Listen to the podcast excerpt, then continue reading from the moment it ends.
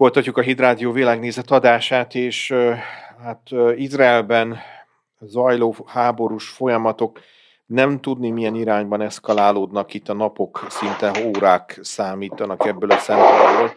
Egy biztos, hogy azt lehet látni, hogy sorra jelenkeznek be és vállalnak szolidaritást Izrael mellett európai országok is. A korábbi azt lehet mondani, hogy még akár azt lehet mondani, hogy nyílt Izrael ellen, ellenes ö, megnyilvánulásoknak is hátat fordítva ö, ö, szolidaritás vállalnak. Ugyanakkor az is látszik, hogy az a bevándorlási hullám, ami több nyugat-európai országban nagy létszámban engedett be muszlin származású muszlin közösségeknek a tagjait, akár szélsőséges hívőket is, éltetik ennek a folyamatnak a Hamas oldalát. Ezt próbálják most meg a friss híradások szerint kordába tartani Nagy-Britanniában, Németországban és több kisebb országban is illetve ami emellett azt lehet mondani, hogy érdekes folyamat, ez független az izraeli háborútól, azért az Európában zajló választási folyamatoknál egyre több helyen látszik az, hogy a jobboldali nemzeti gondolkodású platformok nyernek teret, vagy legalábbis jóval jobban szerepelnek, mint a korábbi időszakokban. Lehet, hogy ez már egy ilyen megelőző válasz volt arra, hogy ez a korábbi időszak kérdéseit nem jól közelítették meg. Kérdésem az, és a veszélygető partneremet, mindjárt be fogom mutatni, hogy Európára szerte lehetséges-e az, hogy ezek a szigetek, spórák valamilyen fajta egységes erőt tudnak felmutatni, és hogy ez a fajta migrációs politika ennek következőben viszont lehet, hogy felsült, és másképp kell megfogalmazni a közeljövőben ez ezzel kapcsolatos retorikát. Dr. Marsai Viktor Migrációkutató Intézet igazgatóját, a Nemzeti Közszolgált Egyetem oktatóját kérdezem erről. Jó napot kívánok! Jó napot kívánok, és én is köszöntöm a hallgatókat.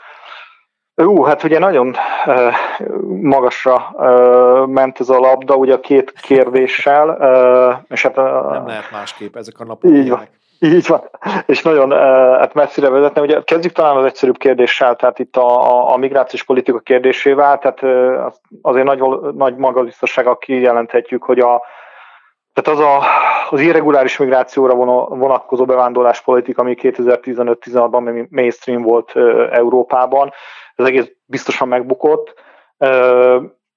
és miközben ugye 15-16-ban azt láttuk, hogy Magyarország itt néhány országgal karöltve, mint mondjuk Lengyelország gyakorlatilag egy nagyon szűk kisebbséget alkotott itt a, az elsősorban humanitárius válságnak a, a, a válságot humanitárius válságnak beállító nyugati szereplőkkel szemben, addigra ma már hát jóval differenciáltabban látja számos nyugati szereplő is ezt a helyzetet, és a, a, azt, hogy a bevándorlást, az irreguláris bevándorlást meg kell fékezni, és valamit tenni kell a, a helyzet kezelésére, ez a, ez a tábor azért gyarapszik, még akkor is, hogyha hát látjuk itt az EU migrációs paktumja kapcsán, sajnos az áttörő többséget nem tudott elérni. És ugye valóban azok a problémák, amiket látunk számos európai nagyvárosban, ugye a párhuzamos társadalomnak kiépülése, amire aztán ugye a 15-16-os beáramlása ugye csak abban az időszakban másfél millió menedékkérőnek, tehát ez nem segített, nem kifejezetten rontott ezen a helyzeten. Tehát erre ez a válasz, ugye ha megnézzük ezeket a, a közösségeket, azt, hogy mik a dinamikák, ott azt nem látjuk, hogy egy nagy-nagy közös platform ki tudna alakulni közöttük. Ugye a, csak a Franciaországot megnézzük, például az algéri és a marokkói közösség az nagyon távol áll egymástól, és a, az otthoni politikai válságot, tehát ugye a, a két ország közti politikai válságot ezt alapvetően hozzák magukkal, és ugyanezt látjuk például a, a török, bocsánat, Németországban például a török, szír, uh-huh. vagy éppen afgán uh, uh, csoportok között, és itt nem csak etnikailag, de ugye az érkezési időpontjában is markáns különbségek figyelhetők meg, ugye a 60-70-es évektől beáramló törökök teljesen másképp állnak ez a kérdésed, mint a, a frissen érkezett szírek vagy afgánok. Tehát egységet nem látunk. Vannak olyan ügyek, amik mentén mintha mint a fel sejlene valami, de ezek általában nagyon időszakos dolgok, és, és nem vezetnek hosszabb távra. Igen. Azért azt, azt gondolom, hogy érdemes számba vennünk, hogy vannak-e már most olyan konkrét intézkedések, amik nyilván a jelenlegi helyzetet próbálják kezelni, és elképzelhető ennek akár hosszabb távú politikai következménye, politikai programszerű következményei lesznek. Legyen ez akár Németország, Svédország, Franciaország, vagy akár Nagy-Britannia. Igen, ugye azt, azt látjuk, hogy a, például a holokauszt tagadás, vagy a, a gyűlöletbeszéd, ugye ezek már most is a, a legtöbb ország joganyagában megtalálhatóak. Tehát, hogy a, a jogi korlátok a legtöbb országban rendelkezésre állnak, az alapvető kérdés mindig az, hogy az adott állam az mennyire használja ezeket a korlátokat, és mennyire alkalmazza azokat a, a gyakorlatban.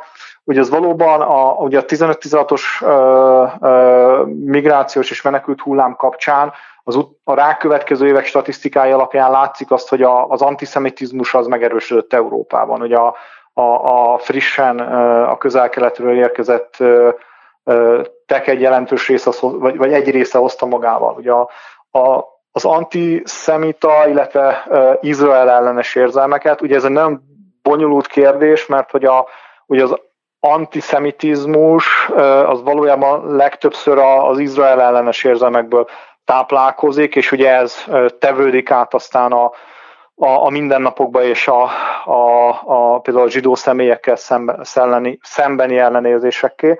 Um, és hogy ebben nem, nem nagyon látjuk, hogy ez sikerülne elkülöníteni egymástól sajnos a, a különösen ugye a frissen érkezettek bizonyos ö, csoportjainak a, a körében.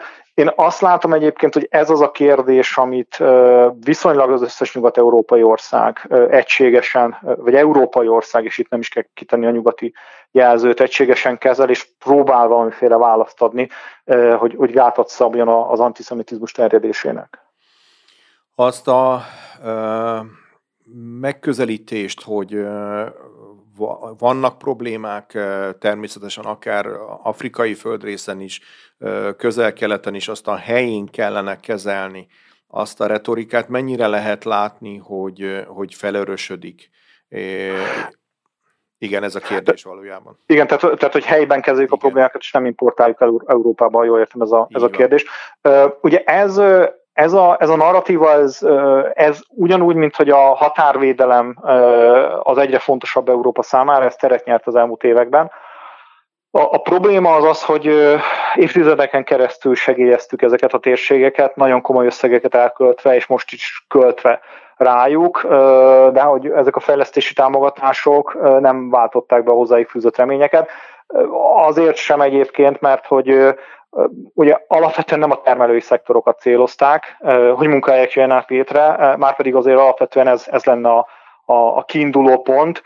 Nyilván azért nem, mert nem szerettek volna például az európai vállalatoknak konkurenciát teremteni, de hogy hosszú távon nem nagyon látunk más megoldást. Az emberek, ugye ezekben az országokban a, a fiatal népesség aránya az, az rendkívül jelentős, és hogyha nem fognak munkahelyet találni, nem fognak tudni dolgozni, nem fognak tudni megélhetést találni, akkor különféle alternatív túlélési stratégiákhoz fognak nyúlni, elindulnak Európa fele, ne adj Isten helyben terrorszervezetekhez, vagy más radikális szervezetekhez, vagy bűnszervezetekhez csatlakoznak, hiszen szeretnének megélni. Tehát, hogy nagyon fontos, hogy az európai és általában a nyugati segélyezési gyakorlat az közel legyen a valósághoz, és a valós problémákra nyújtson megoldást.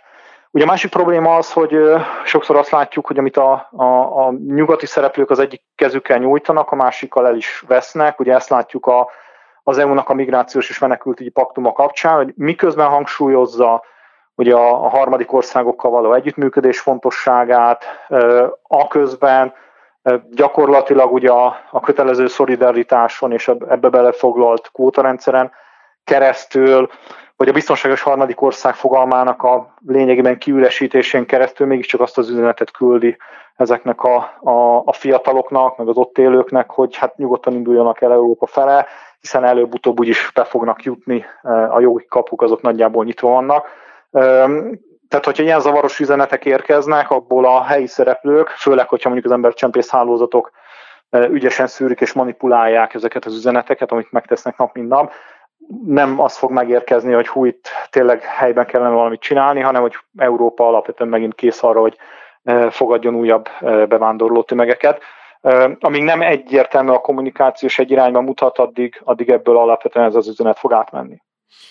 Az ön meglátása szerint egyébként az Európai Uniónak az a fajta politikája, amivel akár még hátrányosan is ítélték meg, akár a magyar, akár a lengyel retorikát, az változhat-e most itt az izraeli háborúk következményeképpen, vagy az amiatt megváltozott meglátásmód miatt? Nem, alapvetően szerintem nem. Tehát ezeket teljesen gondolati síkon külön kezelik azok a szereplők, akik, akik a, hát a leginkább kiállnak továbbra is alapvetően a, a, a bevándorláshoz való puhább európai álláspontba, például Németország, tehát hogy és hogy, hogy miközben ugye nagyon markánsan kiállnak az Izrael tér támadás ellen, és támogatják ugye az izraeli kormányt az önvédelmében, addig hát nem ugyanezt a határozott fellépést nem látjuk az irreguláris migráció kapcsán.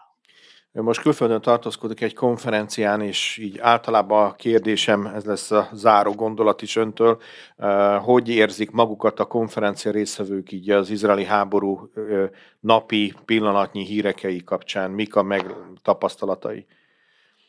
Hát azt, azt látjuk, hogy, hogy mindenkit meglepett nyilván a támadásnak a, a ténye, annak a méretei, annak a szervezettsége, illetve az, hogy Hát hasonlóan egyébként 73-hoz itt sem sikerült, ugye a, a, úgy tűnik az izraeli titkosszolgálatnak időben jelezni a, a, a, a támadásnak a tényét. És hát ugyanakkor azt is borzasztó látni, hogy a, a, a Hamas hogyan használja ugye a, a civileket élő pajsként ugye az izraeli támadásokkal, légicsapásokkal szemben. Tehát alapvetően mindenki támogató ugye az izraeli kormányzattal szemben, és elítéli a, a Hamasnak a támadását. A hangulatból kiérezni esetleg egy komolyabb eszkalációs félelmet is, hogy ez kiterjedhet nagyobb területekre? Én azt gondolom, hogy nem, de az, arra azért mindenki óvatosan tesz hát becsléseket, hogy, hogy hogyan folytatódhatnak a, a hadműveletek, és hát nyilván ugye az izraeli kormány most a, a túlszulejtett civilek miatt egy, egy rendkívül kényes szituációba került, hiszen ugye különféle elhíradások szerint száznál több állampolgáruk van ugye a Hamas fogságában. Nagyon nagy kérdés, hogy most hogyan próbálják, meg, megpróbálják őket katonai erővel kiszabadítani, és annak beláthatatlan következményei lehetnek utcai harcok formájában Gázában, vagy pedig alkudozni fognak, ami szintén ugye egy, hát egy terrorszer, sokak által terrorszervezetként apostrofált csoporttal szemben mindenképp legitima, legitimációvesztést jelent. Bízunk benne, hogy sikerül a, a megfelelő megoldást megtalálni a következő napokban. Dr. Marsai Viktor, a Migrációkutató Intézet igazgatója és Nemzeti Közszolgált Egyetem oktatója állt rendelkezésünkre.